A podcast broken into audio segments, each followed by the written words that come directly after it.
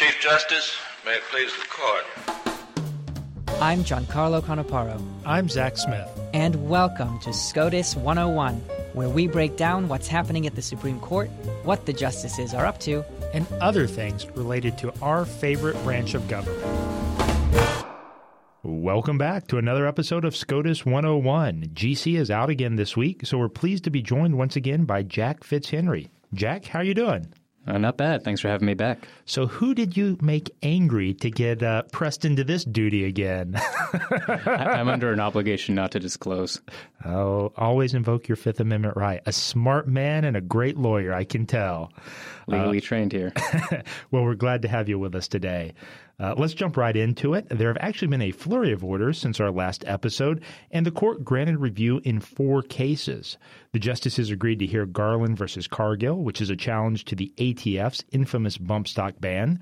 A bump stock, of course, is an attachment that can essentially transform a semi-automatic firearm into a fully automatic one. The court also agreed to hear another gun-related case with N R A versus Vulo, where the court is being asked to decide whether Maria Vulo, who was the then head of New York State's Department of Financial Services, whether her urging of regulated banks and insurance companies to stop doing business with gun groups violated the First Amendment. The court also agreed to hear Coinbase v. Suski, which is a follow-up to last term's case of Coinbase v. Bielski. In Bielski, the court held that a federal court must pause proceedings while a party appeals a denial of a motion to compel arbitration. And now in Suski, the court is being asked to decide whether a court or the arbitrator should decide the effect of subsequent contracts on the scope of arbitration. Mm, very interesting. Finally, the court agreed to hear Diaz versus United States. The issue in this case involves the permissible scope of expert testimony during drug trafficking cases. Jack, there is only one oral argument that we'll cover this week. Uh, it's United States versus Rahimi. Uh, this oral argument was a doozy. It went about ninety minutes. And this is the case where the court is being asked to decide whether eighteen U S C nine twenty-two G eight, which makes it a criminal offense for someone to possess a firearm while being subject to a domestic violence restraining order, violates the Second Amendment. This is the first major Second Amendment case the court has heard since the Bruen case, and in this case, the Fifth Circuit Court of Appeals said that nine twenty-two G eight did violate the Second Amendment, so the government asked the Supreme Court to review that decision. Now, Mister Rahimi, the respondent in this case, is not a nice person, uh, to say the least. Have you seen his criminal record, Jack? I- I'm not privy to all the details, no. Uh, it is very lengthy, uh, to say the least. Uh, and that's part of what makes this case so interesting. It's the first Second Amendment case uh, where really the facts aren't particularly good for the person challenging the law or regulation. Uh, in fact, the facts giving rise to this particular uh, domestic violence restraining order are quite bad. In December of two thousand nineteen, Mister Rahimi assaulted his then-girlfriend, who is also the mother of his child, in a parking lot. He dragged her by her hair, hit her head on the dashboard, and even fired a gun at a bystander who witnessed the incident. Uh, uh, yeah, that's, that's an understatement. Uh, so, in February of two thousand twenty, a Texas state court entered a civil protective order against him. Uh, As if all of that wasn't enough, Jack, uh, while Rahimi was subject to that protective order, he was involved in five separate shooting incidents. And when the police searched his home while investigating these incidents, they found firearms, which, of course, the protective order barred him from possessing, so he was federally charged with violating nine twenty-two G eight. At the oral argument, the justices seemed skeptical of Rahimi's arguments. Part of the problem might have been, as several of the justices pointed out, that the logical conclusion of the arguments made by Rahimi's counsel would be to call into question many laws that currently allow dangerous individuals to be disarmed. Justice Kagan accused him of, quote, running away from his argument because its implications were, in her words, just so untenable. Justice Barrett said at one point that she was confused by Rahimi's counsel's argument, and Chief Justice Roberts kept trying to pin down Rahimi's counsel on whether he would concede that his client, under any definition, would be considered a dangerous person. It is worth noting that the court will consider at its next conference the case of Brian Range. Uh, he was convicted in nineteen ninety-five of food stamp fraud and is therefore prohibited from possessing a firearm under a different provision of nine twenty-two G, nine twenty-two G one, which generally prohibits anyone convicted of a, a felony or a crime punishable by more than a year of imprisonment from owning a firearm. An en banc Third Circuit, in an opinion written by Judge Thomas Hardiman, said that a non-violent offender like Range could not be permanently disarmed, consistent with the Second Amendment. So all you gun lovers out there and Second Amendment advocates, as all of us here at Heritage are, stay tuned. There's likely much more to come on that Second Amendment front. And right after this, we'll go into our interview with Yonatan Green. As conservatives, sometimes it feels like we're constantly on defense against bad ideas, bad philosophy, revisionist history, junk science, and divisive politics. But here's something I've come to understand. When faced with bad ideas, it's not enough to just defend. If we want to save this country, then it's time to go on offense. Conservative principles are ideas that work: individual responsibility, strong local communities, and belief in the American dream. As a former college professor and current president of the Heritage Foundation, my life's mission is to learn, educate, and take action. My podcast, The Kevin Roberts Show, is my opportunity to share that journey with you. I'll be diving into the critical issues that plague our nation, having deep conversations with high-profile guests, some of whom may surprise you. And I want to ensure freedom for the next generation. Find The Kevin Roberts Show wherever you get your podcasts. We're pleased to be joined today by Yonatan Green, who currently serves as a fellow at the Georgetown University Center for the Constitution. He's the founder and former executive director of the Jerusalem-based Israel Law and Liberty Forum, which is a project of the Tikva Fund. Yonatan, welcome to the show. Nice to be here. Well, thank you for joining us. Now, I know when you originally agreed to come on the show, we were going to talk all about Israel's push for judicial reform and how that effort differs from so-called Supreme Court reform efforts here in the United States. But obviously and sadly, events have overtaken our plans with the horrifying massacre committed by Hamas in early October. So I know we'll still talk about judicial reform in Israel and what we can learn from it here in the States. But I was also hoping we could talk about judicial supremacy more broadly and how issues with the Israeli judiciary have impacted and will impact the response to the current crisis. Uh, does that sound uh, okay to you? That sounds good to me. Excellent. Well, before we begin, could you tell us a little bit more about your background and how you became interested in the law and issues with judicial reform more broadly? Sure. So um, I am a born and raised Israeli. Mm-hmm. I am an Israeli attorney. I went to law school in Israel. I have practiced in Israel as an attorney. Um, I am from some somewhat American origins, as my mm-hmm. accent might give away. My dad is from the U S and my mom is from the U K.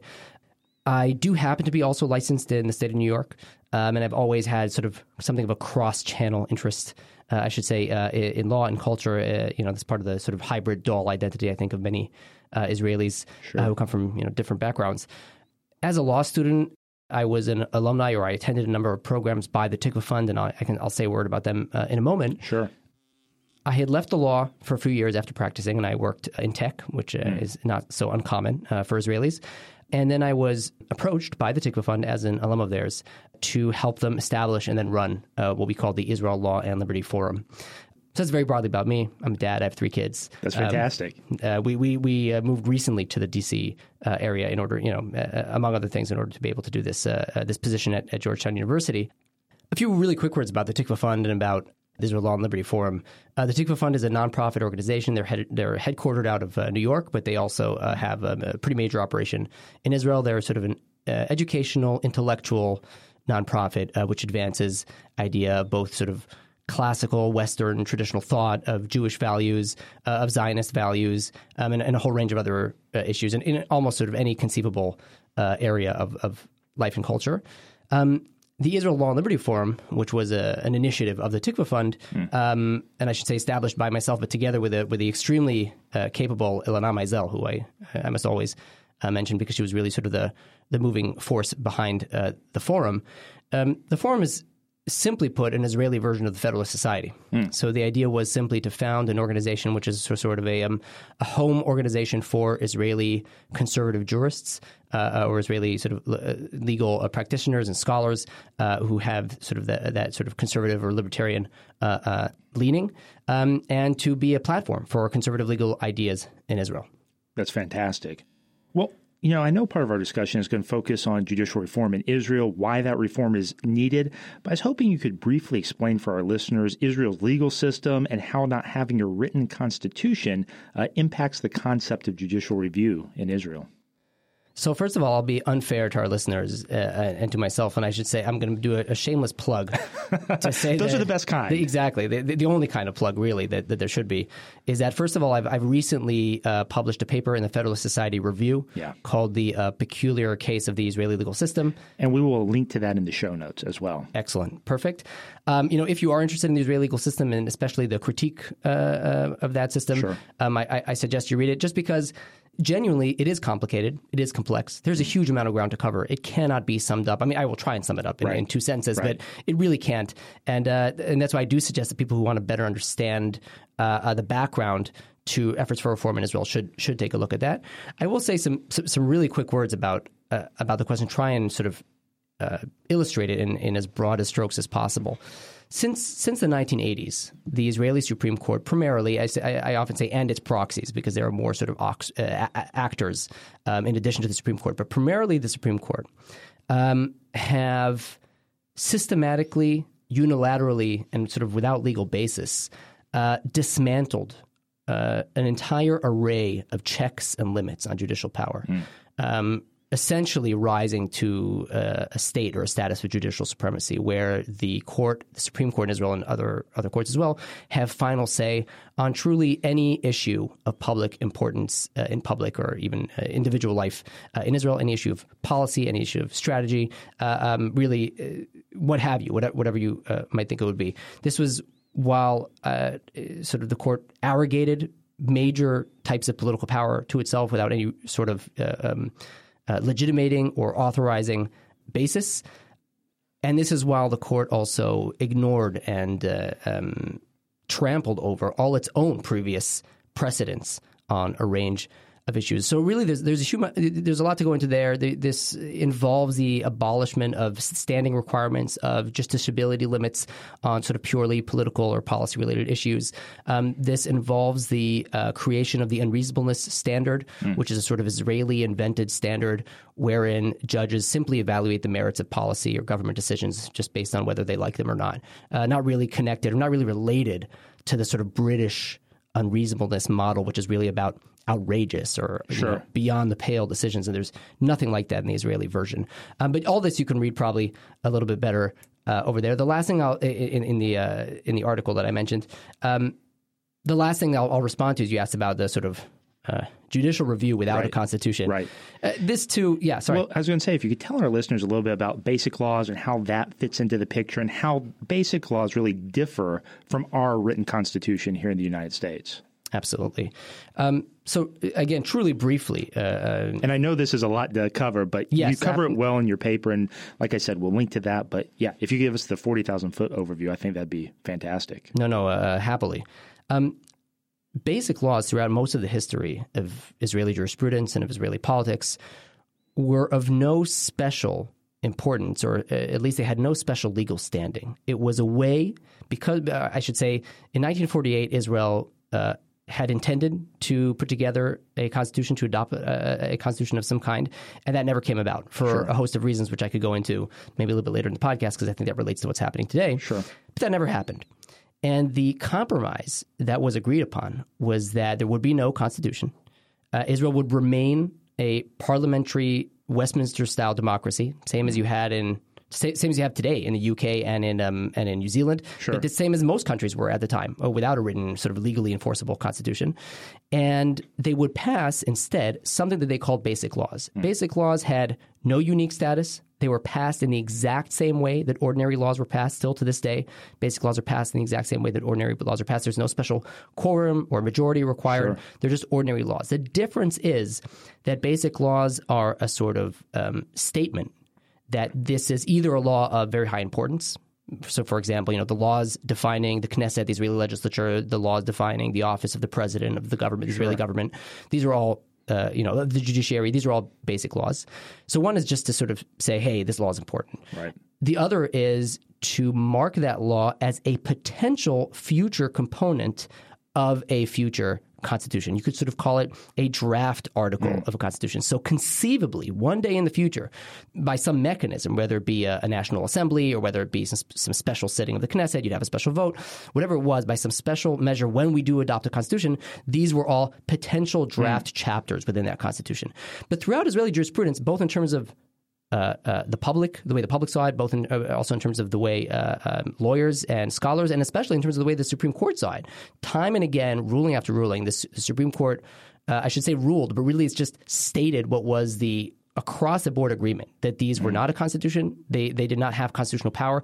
They did not confer any kind of power of judicial review of legislation uh, to the Supreme Court or to any other uh, court, uh, et cetera. So that is a sort of history and background of basic laws. In nineteen ninety-five, and I'll, I'll make there, there's so much to say about this. Right, and really, it, right. it, it's I, I have to pump the brakes on myself, so I'll, I'll just try and wrap it that up in just one sentence. Well, this is important yeah. background, so I, I think it's worth going into a little bit. Sure. So, so in, in nineteen ninety-two, two very important um, basic laws were passed: Basic Law, Freedom of, of Occupation; Basic Law, Human Dignity and Liberty. They formed a Bill of Rights of, of some sort. It's not that there was not there, there were many rights previously enacted in you know legislation, both in basic laws and outside of them. But this was sort of maybe the primary example of sort of uh, major human rights being uh, enacted in a basic law. And in nineteen ninety-five, the Supreme Court, in a very famous landmark ruling called the Hamizrahi ruling, the Bank Hamizrahi ruling, uh, the Supreme Court Um, deduced that these two basic laws uh, were effectively Israel's new constitution, mm. that they constitutionalized all the previous basic laws, um, and that uh, uh, uh, sub- uh, subsequent laws which uh, violated or infringed upon the rights set out in the new basic laws uh, could, in, could in fact be struck down by the Supreme Court uh, uh, as mm. unconstitutional. And this was a massive shift, a, a massive dramatic shift to, to Israel's entire uh, system of government. That's, I think, the the the, the more, uh, or I'll put this differently, a different and I think less sympathetic way of describing it mm. is that the Supreme Court unilaterally, single-handedly decided one day that Israel had a constitution when every single piece of evidence pointed to the contrary. Mm. And, you know, sometimes people ask, you know, well, how do you know Israel doesn't have a constitution? Well, you kind of have to start the other way around. Right? What What is the Israeli constitution? Right. Where Where is that moment? And this is this is seen across the board, both in the the, the, the dissenting opinions in Hamizrahi and outside, scathing attacks written on that on that ruling, uh, saying, what in the world are you talking about? Of course Israel doesn't have a constitution. For you know, for God's sake, what what are you, what are you doing? Um Uh, so, uh, so this was a concerted effort by the court to give itself the power of judicial review without the benefit of a constitution. When I say the benefit, this matters a lot. Again, this is the last thing I'll say about this for now, but people often, an argument often made in Israel, but also elsewhere, is about the way a constitution limits government, the mm-hmm. way it, elect, it limits elected government, the way it limits uh, uh, the legislature, the, the executive, et cetera. But that's not quite the case in the sense that really the Constitution is also an incredibly important element in limiting the judiciary. Right. If the judiciary is striking down laws or making landmark decisions that affect, you know, the most contentious and controversial issue in, issues in society, uh, it better do so, A, with the sort of legitimating and authorizing uh, element of a Constitution. So they have the sort of backing that says we're not enforcing our own will. We're enforcing a document which has been, which reflects a conscious, deliberate decision on the part of uh, uh, the public, a, a deep consensus in the public to empower the judiciary to enforce certain norms, uh, which so, so that the legislature and executive don't violate them. So that's A. But even more importantly, there's a constitutional text. And judges right. at least have to go through the um, through the motions. You know, some people argue whether how faithfully they, they do this, and right. obviously that's also an argument in the U S. Um, but at least judges, when judges are constrained by a constitutional text, at least they have to give some kind of lip service that they're that that, that they are applying or implementing some kind of constitutional text. And in Israel, that's not the case at all. In Israel, the judge, the, the, sorry, the judges, the judiciary are are in fact untethered mm. by any kind of constitutional text that limits the decisions they can make, while at the same time they claim for themselves this total power of striking down legislation for almost any reason that they can conceive of. And very, very recently, that has extended, the, the judiciary, the Supreme Court has extended that power to even striking down basic laws, to even striking down provisions of the basic laws themselves, even though they previously, right? Even though the entire theory of striking down laws is because right. they violate basic laws. So that's a few words of background on, on judicial review in Israel. Well, it really is remarkable, especially when you explain it like that. And, you know, when I was originally reading your paper and other papers on this issue, one of the things that stood out to me is just the broad scope of authority that the Israeli judiciary claims for itself, particularly in areas that certainly here in the United States and many other uh, countries would be decided by the political branches of government. And so one of the areas I know where the Israeli judiciary has claimed uh, some broad authority for itself is even in areas of military affairs, uh, in terms of draft decisions, uh, military maneuvers, that sort of thing as well. And so I was wondering if you could talk about with us today uh, how this outsized role that Israel's judiciary plays in these military decisions uh, may impact the ability of the political branches of Israel's government to respond to the current crisis. Sure, absolutely. And I think this is this is a, I'll say, a useful or an important opportunity to talk about that specific aspect of judicial mm-hmm. involvement in supremacy in Israel. While there are many, I think, you know, uh, uh, there are so many areas of life and policy in which the Supreme Court has got involved and in which there, you know, judicial supremacy has had uh, an adverse effect or even a positive effect just without legal basis, which those are sort of two mm. two separate things.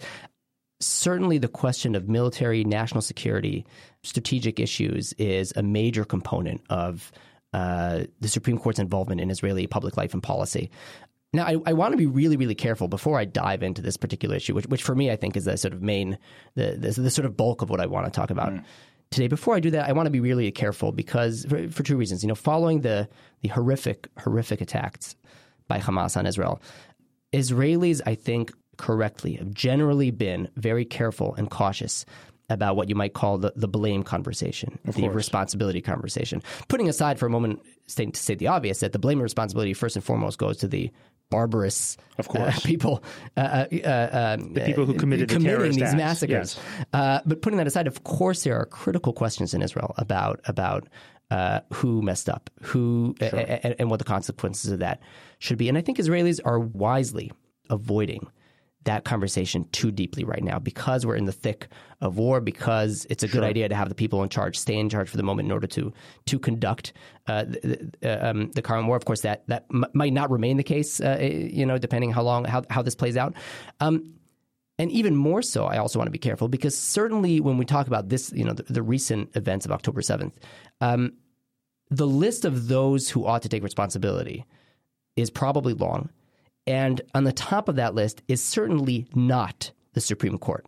Meaning, to put it differently, you know, th- there are elected and professional officials uh, who surely are above the Supreme Court uh, on that list of responsibility. So I don't want this to be understood in any way as if I was ascribing responsibility or blame to the Supreme Court for the recent events. That's, that's obviously untrue. However, however, there's no question that both directly and indirectly judicial involvement over the past uh, thirty or forty years in questions of military Uh, um, uh, issues, and, and more specifically in questions that have to do with terrorism, even directly that have to do with Hamas.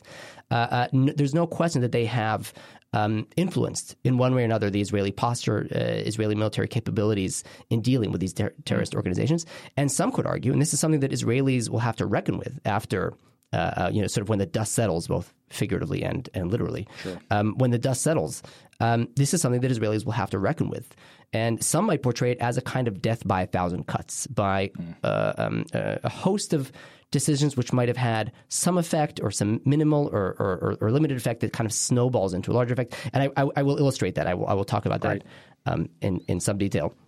The last thing, before, before really diving in and, and talking about some specific decisions and kind of sketching out a timeline, um, I think there's some, not quite irony isn't quite the right word, but there is something interesting about the current situation because, of course, you know, and this is originally I was uh, supposed to come on the, the show over here uh, to talk about judicial reform in Israel sure. because that was the major issue of the day sure. in Israel. That was widely discussed and, and, and debated and a, a massive controversy in Israel, probably one of the biggest con- public controversies right. Israel has ever, uh, ever seen and, and ever experienced.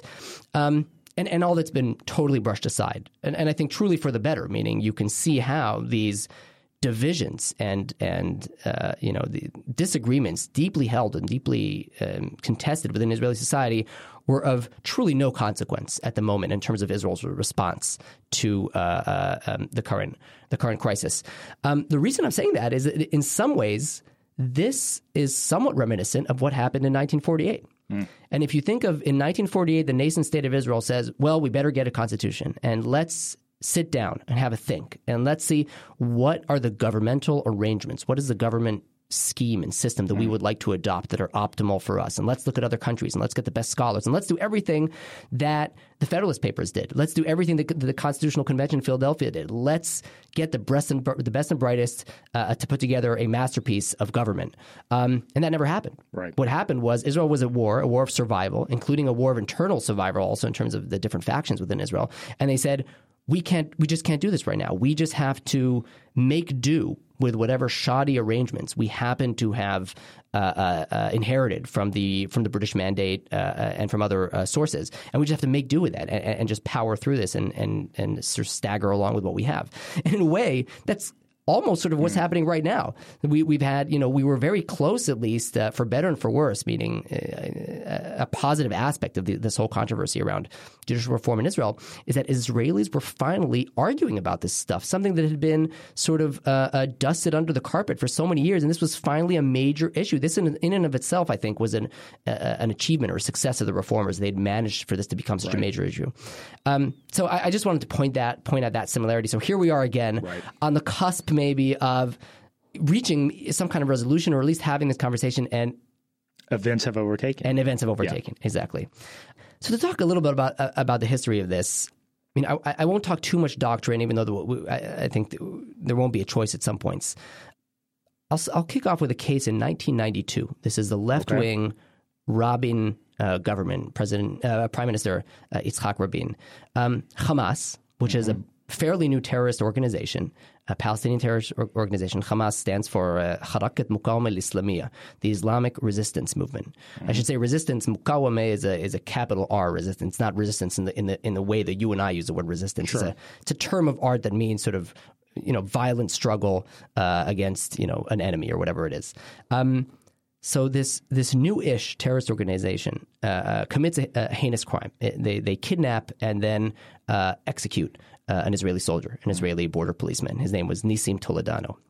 And Israelis and the Israeli government are infuriated by this. And Rabin, and again, this is Rabin is the lab, labor prime minister. You know, he, he he was certainly in some senses a hawk, but also, you know, Rabin is the Nobel Peace Prize winner, the, the sort of figurehead of the Oslo Accords in Israel and, and peace with the Palestinians. Rabin gives an order, you know, Rabin together with the Minister of Defense and sure. et cetera, gives an order that Israel take four hundred Hamas operatives, four hundred senior Hamas operatives, grab them and deport them immediately into Lebanon. And Israel, remember, at this time, Israel controls southern uh, Lebanon due to the first Lebanon war. And this is in the middle of the night. They round up four hundred Hamas operatives, take them on buses up north. Now, some human rights organizations get get wind of this, and this is and the whole idea, though, you know, Rabin's whole approach here is to do is sort of hush hush in the middle of the night. And I, and I should say the reason the legal basis for this is an explicit rule, a specific mandatory. When I say mandatory, I mean uh, something which remains from mandate, some of the legislation of the British Mandate mm-hmm. over Palestine, and that that included some uh, um, sort of wartime powers that the government had, and some of those one of those powers was explicitly to expel. Uh, um, uh, you know, terrorist operatives outside the borders of the country. And there's no, there's no question that that authority existed and that this was a sort of appropriate use of that authority. Mm. So it, I think it was something like one a.m. Uh, uh, the uh, um, the on-duty justice, which was Justice Aharon Barak, receives a petition to his home, which says these four hundred uh, uh, Hamas operatives are being deported and you got to stop it. Mm. So at one a.m. he gives an order from his home as the on-duty, the on-call justice. Sure. Gives an order to stop the buses. And the buses just park on the border of Lebanon, waiting for the order that they can actually go ahead with this deportation. Now, I'll pause this for a second because this would already seem a little peculiar to Americans. I'll just say in Israel, the Supreme Court is the, the court of first and last instance, mm. instance for a host, a host, virtually all constitutional and administrative law issues. So almost any challenge to the government fit, starts and ends with the Supreme Court. That in mm. itself is a very peculiar, unusual, very problematic feature. I won't go into that right now. But sure. if anybody's sort of scratching their heads, hang on, I can't quite imagine somebody running up to, you know, Justice Gorsuch's sure. house and knocking on the door saying, hey, you got to, you know, give it, give an order. Right. Uh, mandamus. So that is the case in Israel. I'm not going to go into the legal technicalities. There was some very unusual and I think an unsubstantiated argument that that Barak and these other and the petitioners had on why this was illegal. Basically, it was that the law said that they had to have a hearing, but in fact, the law didn't say that they had, had, had to have a hearing before they were expelled. They could have mm. a hearing after they were expelled because this was a reversible decision. Somebody was expelled. You could just bring him back. Um, and indeed, the next day, when the full panel of judges convened, they ruled five to two. I think it was five to two. I might be getting it wrong. Or it might have been unanimous. But they ruled, in fact, uh, uh, uh, that Israel could go ahead with the deportation. Mm. But the reason I'm going with this, I'm just giving this story because we're looking back.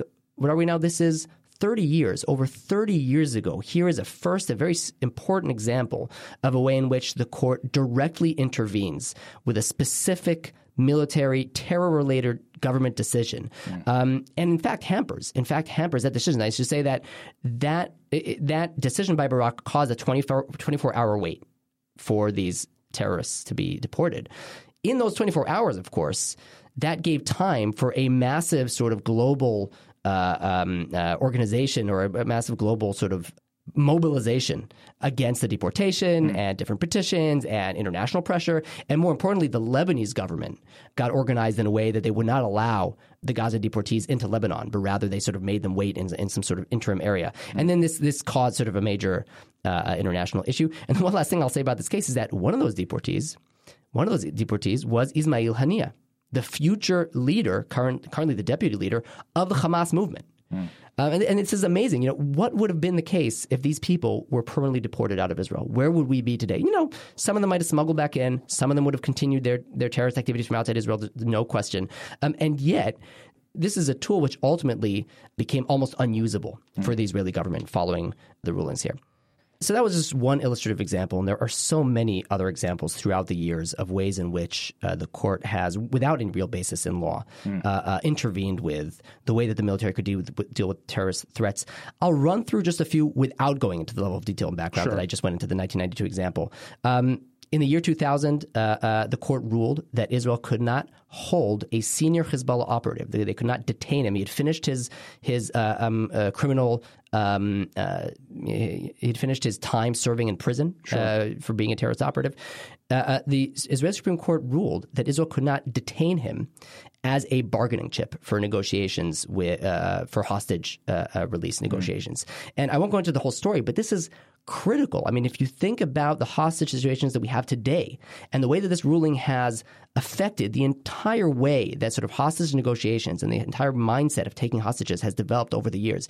This ruling, Israel's approach was, if we have hostages on the other side, if there's somebody with information on hostages on the other side, we can hold unlawful enemy combatants indefinitely as a bargaining chip, not in order to get information, not because they pose an immediate threat, but because we can use the holding of this person in order to gain an advantage, an advantage over the other side and possibly come to some kind of arrangement in terms of uh, uh, hostage exchange, exchange or, or um, whatever it, whatever it is. So the court ruled that to be illegal, even though, and again, without going to the, all, all the history, this was after the court so many times had dismissed petitions of the same kind. So there was mm. precedent after precedent after precedent where with good legal basis, the court said, yes, of course Israel could do this according to the current legal regime. The court did an about-face and said, you know what, actually, I don't like this and I don't think you can do it anymore. And then in two thousand two, the Israeli Knesset, the legislature, passed a law explicitly authorizing the Israeli government to do this. Mm. Because one of the things that had been said in this ruling was, well, you know what, if the Knesset passes a law that explicitly authorizes you to do it, then maybe you can do it. The court interpreted, I'm doing sort of air quotes, the court right. interpreted that law uh, to basically remove all of its sting and all of its meaning. And to this day, the Israeli government and military to this day have been robbed of this tool in mm. dealing with hostage issues.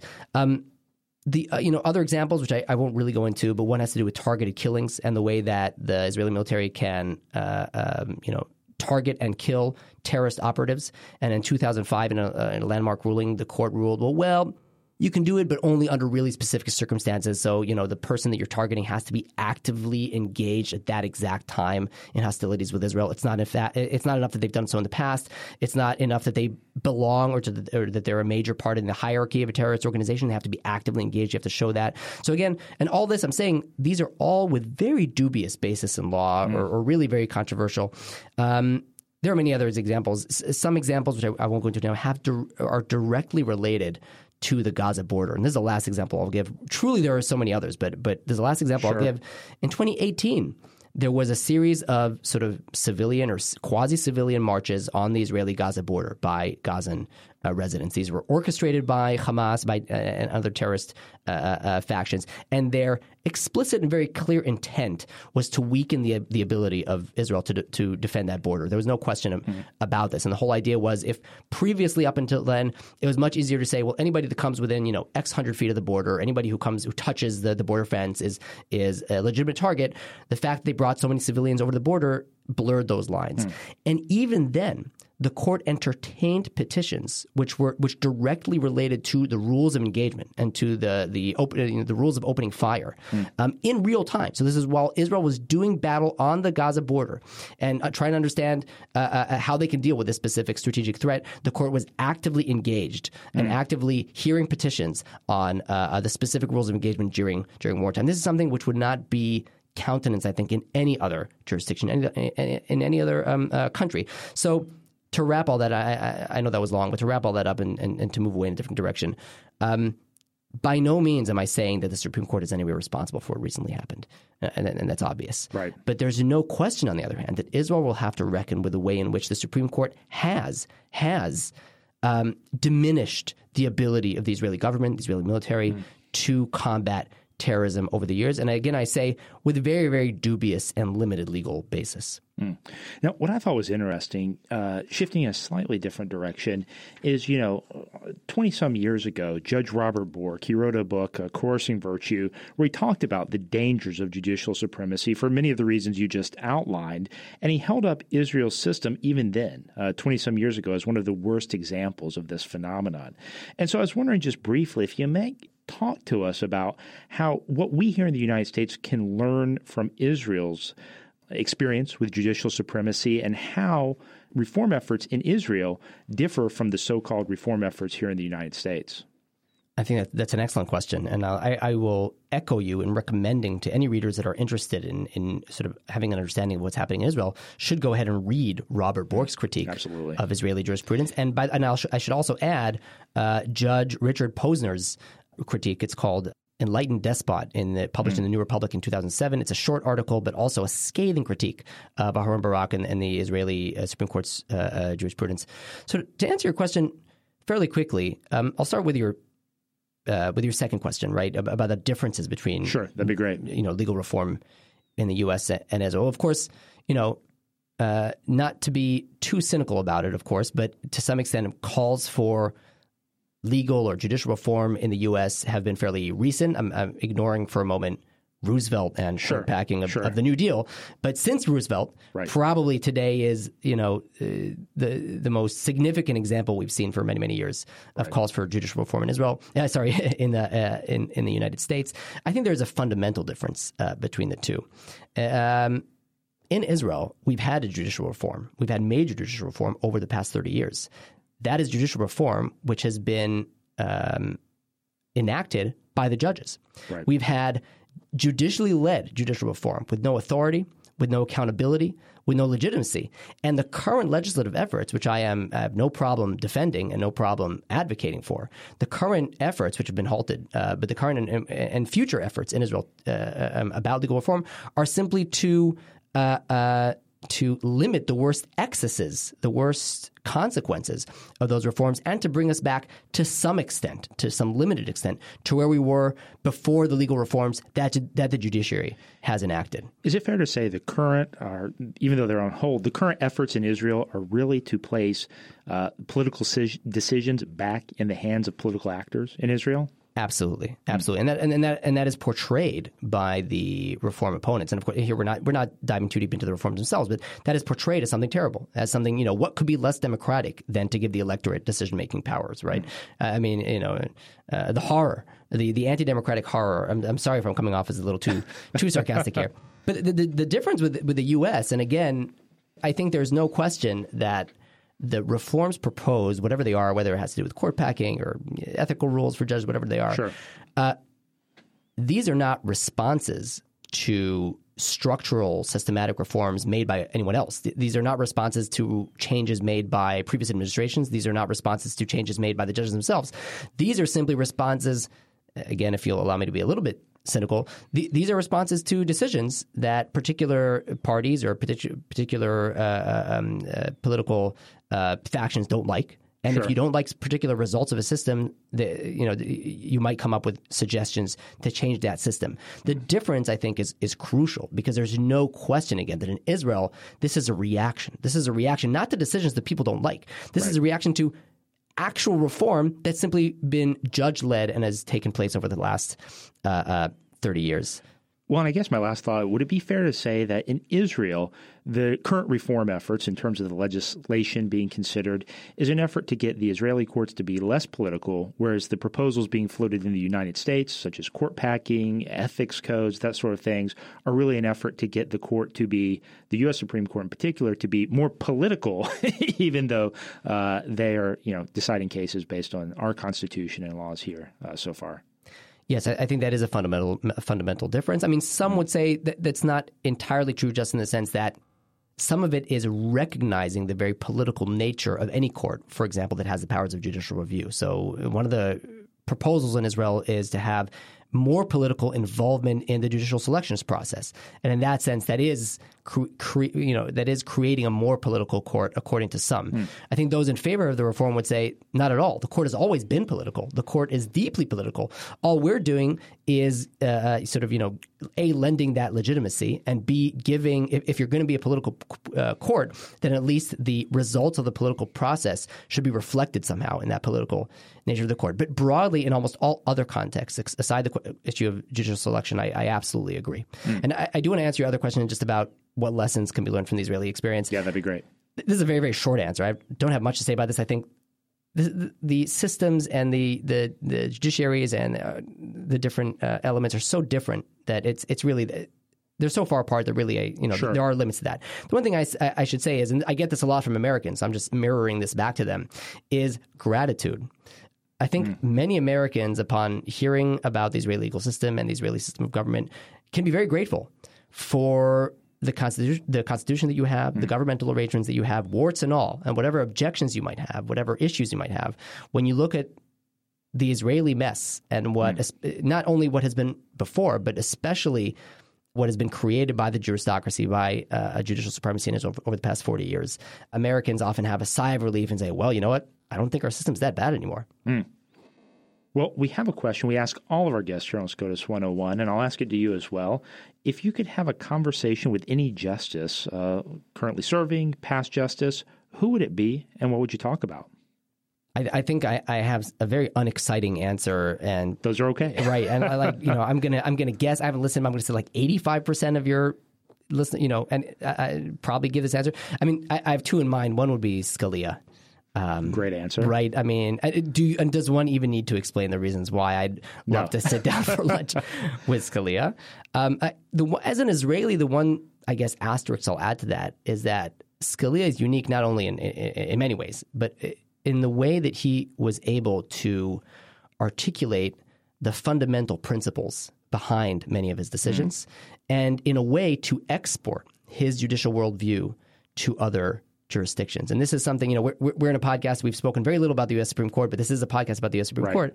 I should say that the U S. Supreme Court has very effectively and successfully exported its activist or its progressive or whatever you will call it, it, it its most activist jurisprudence. So sort mm. of the Burger Court, the Warren Court, Levin constitutionalism, sure. all these other things. These have been very effectively uh, propagated and adopted across the world. And It, whether it's originalism or a limited judicial role or these other things, they're much more limited in the way that they've been communicated across mm. the world. So I think Scalia was a champion of being able to do that. And that's something that, Excellent. you know, I, I, I wish the U S. Supreme Court could only do more of that. I echo that uh, fully. Well, Yonatan, this has been a fascinating conversation. Thank you for taking the time to come discuss these very important issues with us. And if you're willing to come back again in the future, we'd love to have you on as a guest in a future episode. Thank you so much. All right, Jack. Uh, I understand as a Michigan man, uh, you did very well at Michigan Trivia last time you were on the show, but I understand you want to get a little revenge this time. Yes, I, I'd like to play the role of Quizmaster this time around. Uh, now, know. don't you know it's very polite uh, when you are a guest hosting the show to throw nothing but softballs for trivia questions? As a football fan, I don't know if I can if I can acquiesce there, but we'll, we'll see. They, these are not all stumpers, that's well, for sure. All I can say is no sign stealing over there, uh, I, Jack. I, I make no promises un- until there's due process and a, and a full investigation. All right, well, hit me with what you got. So because I'm a bit of a neophyte in Supreme Court history, I do need to bring things down to my level and interject some sports. uh, some of our listeners may be aware of the dubious scandal percolating in the world of college football. Zach us, just referenced. Tell us more about it, Jack. Mm, Give us the forty thousand foot view. Uh, Not inclined to go into great detail, but suffice it to say that the, the University of Michigan football team is under some scrutiny currently. Some of that scrutiny may be driven by uh, very interested parties who are yet to play us and who do not wish to play us on a level field. Uh, you know, I, I might leave it there. And uh, okay. Inquiring minds can do their own investigating. um, but because this is an N C A A scandal, the N C A A, uh, not unlike our friends in the federal administrative agencies, tend to act like judge, jury, and executioner in these matters. Uh, but also like federal administrative agencies, the N C A A tends to lose more often when these disputes reach Article three courts. So my question to you, Zach, at least to open with here, how many times has the N C A A been a party to a SCOTUS case, and how many times has it won? We could even do Price is Right rules here if you want to, you know, guess without going over. Uh, all right, Bob Barker. Uh Well, you know, I don't know that this qualifies as a softball, Jack. My best guess would be, I would say I can think of four or so cases where the N C A A has been a, a party to the uh, case before the Supreme Court. Of course, there was the one from several terms ago involving the state of New Jersey, Murphy uh, versus N C A A, where New Jersey wanted to, I think, essentially legalize sports gambling. That's right. Uh, that one comes to mind. Several others do. So I'll, I'll uh, since we're playing by Price is Right rules, uh, I was going to guess either three or four, but I'll, uh, even though it's Price is Right rules, I'll go with four. All right. Well, you, you're staying on the right side of the line here because by my count, there's five. Okay. Now, the, one ended up being consolidated, so maybe it's a, it's a total of six, but uh, you'd be all right in either in either case. uh, and by my count, again, treating those two consolidated cases as one case, the N C A A's record before the high court is two and three, so mm. fortunately, they're still losing. Um, several of these, unsurprisingly, were antitrust cases. I, I won't go through them all. I'll just mention one. Uh, that's the nineteen eighty-four decision in N C A A v. Board of Regents of the University of Oklahoma, where the court held that the N C A A's plan limiting the broadcast of college football games was an anti-competitive restraint of trade. Now, notably, Justice Byron White was a former halfback at the University of Colorado. Whizzer White. Whizzer White, indeed. Uh, he dissented from that uh, opinion along with Chief Justice Rehnquist, and Justice White explained that the N C A A's television plan, by mitigating what appears to be a clear failure of the free market to serve the ends and goals of higher education, the N C A A ensures the continued availability of a unique and valuable product, the very existence of which might well be threatened by unbridled competition in the economic sphere. Hmm. Uh, I think fans can make their own judgments about how that prediction is aged. Yeah, yeah, indeed they, they can. What you got for me next, Jack? Well, I'm afraid that some benighted souls prefer professional football to college football. I'm happy to say that the N F L has also found itself before the Supreme Court every now and again. So, same rules. Do you have a guess as to how many times and what the N F L's record of success is? I don't know. Uh, I'm going to suspect most of the cases were antitrust-related uh, as well. Uh, which, on an interesting side note, you know, Major League Baseball is the only professional sports league that has a court-created antitrust exemption. Uh, there's a very interesting case uh, with a cert petition pending before the court, or that looked like it was going to go up uh, before the Supreme Court, and it actually settled out uh, earlier this month. Uh, That's a shame. Yeah, so if anyone's interested, uh, they should uh, check that out. Um, but I will say the N F L has probably been up before the court two or three times, uh, if I had to guess. Okay, well, you're you're in the ballpark or in the stadium. we're, uh, we're mixing our metaphors here a little bit. Gleefully. So uh, my research indicates that the N F L may be, I don't know if they're actually less litigious, but they don't make it as far as frequently. So they've been up mm. before the Supreme Court twice. They have an oh and two record. Uh, so, the, you know, they're being shut out at the high court. Uh, in Radovich, the court held that a former player had adequately pleaded his claim that the N F L and its members entered into a conspiracy to monopolize and control organized professional football in the United States. Hmm. Go figure. Uh, in American Needle, the court found that when teams conducted licensing activities collectively through a separate corporate entity, they engaged in, quote-unquote, concerted action covered by the Sherman Act. Interesting. So those are the uh, the N F L's brushes with glory at the high court.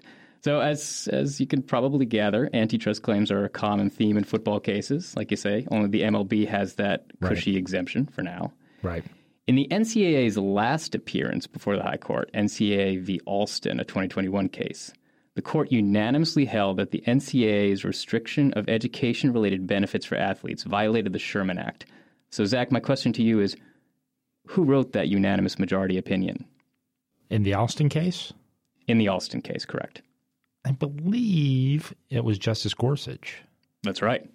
There was a majority by Justice Gorsuch, a rather withering concurrence by Justice Kavanaugh, but Justice Gorsuch did indeed write for the majority. Hmm. So, while Justice White and I may prefer football, uh, the court collectively, you know, over the arc of its history, seems to prefer baseball. Well, it is America's pastime, historically speaking. So I'm told. You know, an, an originalist, I guess, must prefer baseball. Uh, uh, there is what I'll call photographic evidence of at least five different Supreme Court justices throwing the ceremonial first pitch at a major league game. Now, I'm going to make this a softball and only ask you to name two of the five. I'm going to make it easier still, slow this pitch down a little further, and tell you that three of the five are still alive currently. All right, all right. Well, I seem to recall uh, having seen a picture of uh, Chief Justice Taft uh, having thrown out the uh, first pitch, although I don't know whether he did it uh, while he was president or while he was Chief Justice. Uh, but I'll go with William Howard Taft. And I seem to recall Justice Sotomayor uh, throwing out a first pitch a few years ago. I believe she, uh, unfortunately, is a Yankees uh, fan. So your your instincts serve you well on both of those. Uh, Sotomayor is a Yankees fan and has thrown uh, multiple ceremonial pitches at Yankee games mm. throughout her career. Uh, Taft uh, did throw an opening ceremonial pitch. You're right that he did so as president, not as Supreme Court uh, Justice. Okay. So he was apparently the first president to do so. But I believe the first Supreme Court Justice as well, given, okay. given his later ascent to the bench. Um, the other three, in case listeners are curious, would be Justice John Paul Stevens, uh, Justice Stephen Breyer, and Justice Sam Alito, noted unrepentant Phillies fan. Now, I'm assuming Justice Stevens, is he a, was he a Cubs fan, I believe? He was. He was a big Chicago Cubs fan. Justice Breyer, I believe, do you have a guess as to which team he threw the pitch for? Would it be the Red Sox? It would be the Sox. Okay. Okay. Fairly safe guess. Very interesting. All right. And I'll close us out today on a non-baseball, non-football, even non-revenue sport note. So fall is typically associated with football, of course, but there are six different collegiate sports, including football, active during the season. My question to you, Zach, is which sport and which team has Justice Thomas said are his favorites? Well, I know Justice Thomas is a uh, big Nebraska Cornhuskers fan, so I, I know his favorite collegiate sports program is Nebraska. In terms of his favorite sport, I know he goes to football games. I would assume football, but uh, tell me if that's right. In the Justice's own words, it's actually Nebraska women's volleyball. Interesting. So huh. we have a, we have a split decision there. You're definitely right about the institution, but women's volleyball. Uh, so he's got to be very proud of the Husker women at the moment, who, last I checked, are still holding on to a national number one ranking. Very good. Well, Jack, I have to tell you, I think I prefer your trivia to G C's. Uh, you know, G C, uh, he likes to go, uh, go, you know, in the uh, the very academic direction a lot of times. I am a simple man, a simple country lawyer, uh, so I always welcome the uh, the sports-related trivia. Yeah, yeah, you know, I, I know how to go for the uh, the everyman audience I have here in studio. Uh, well, well done. Well, that's it for today. Thank you to everyone for listening to SCOTUS one oh one. Please be sure to subscribe on Spotify, Apple Podcasts, or wherever else you listen. And as always, we'd appreciate if you left us a five-star rating. You can follow us on Twitter, now X, at SCOTUS one oh one, and you can email us at scotus one oh one at heritage dot org with your questions, comments, or ideas for future shows.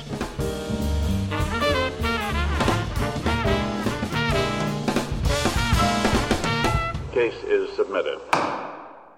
You've been listening to SCOTUS one oh one, brought to you by more than half a million members of the Heritage Foundation. Executive produced by Giancarlo Conoparo and Zach Smith. Sound designed by Lauren Evans, Mark Guiney, and John Pop. For more information, visit heritage dot org.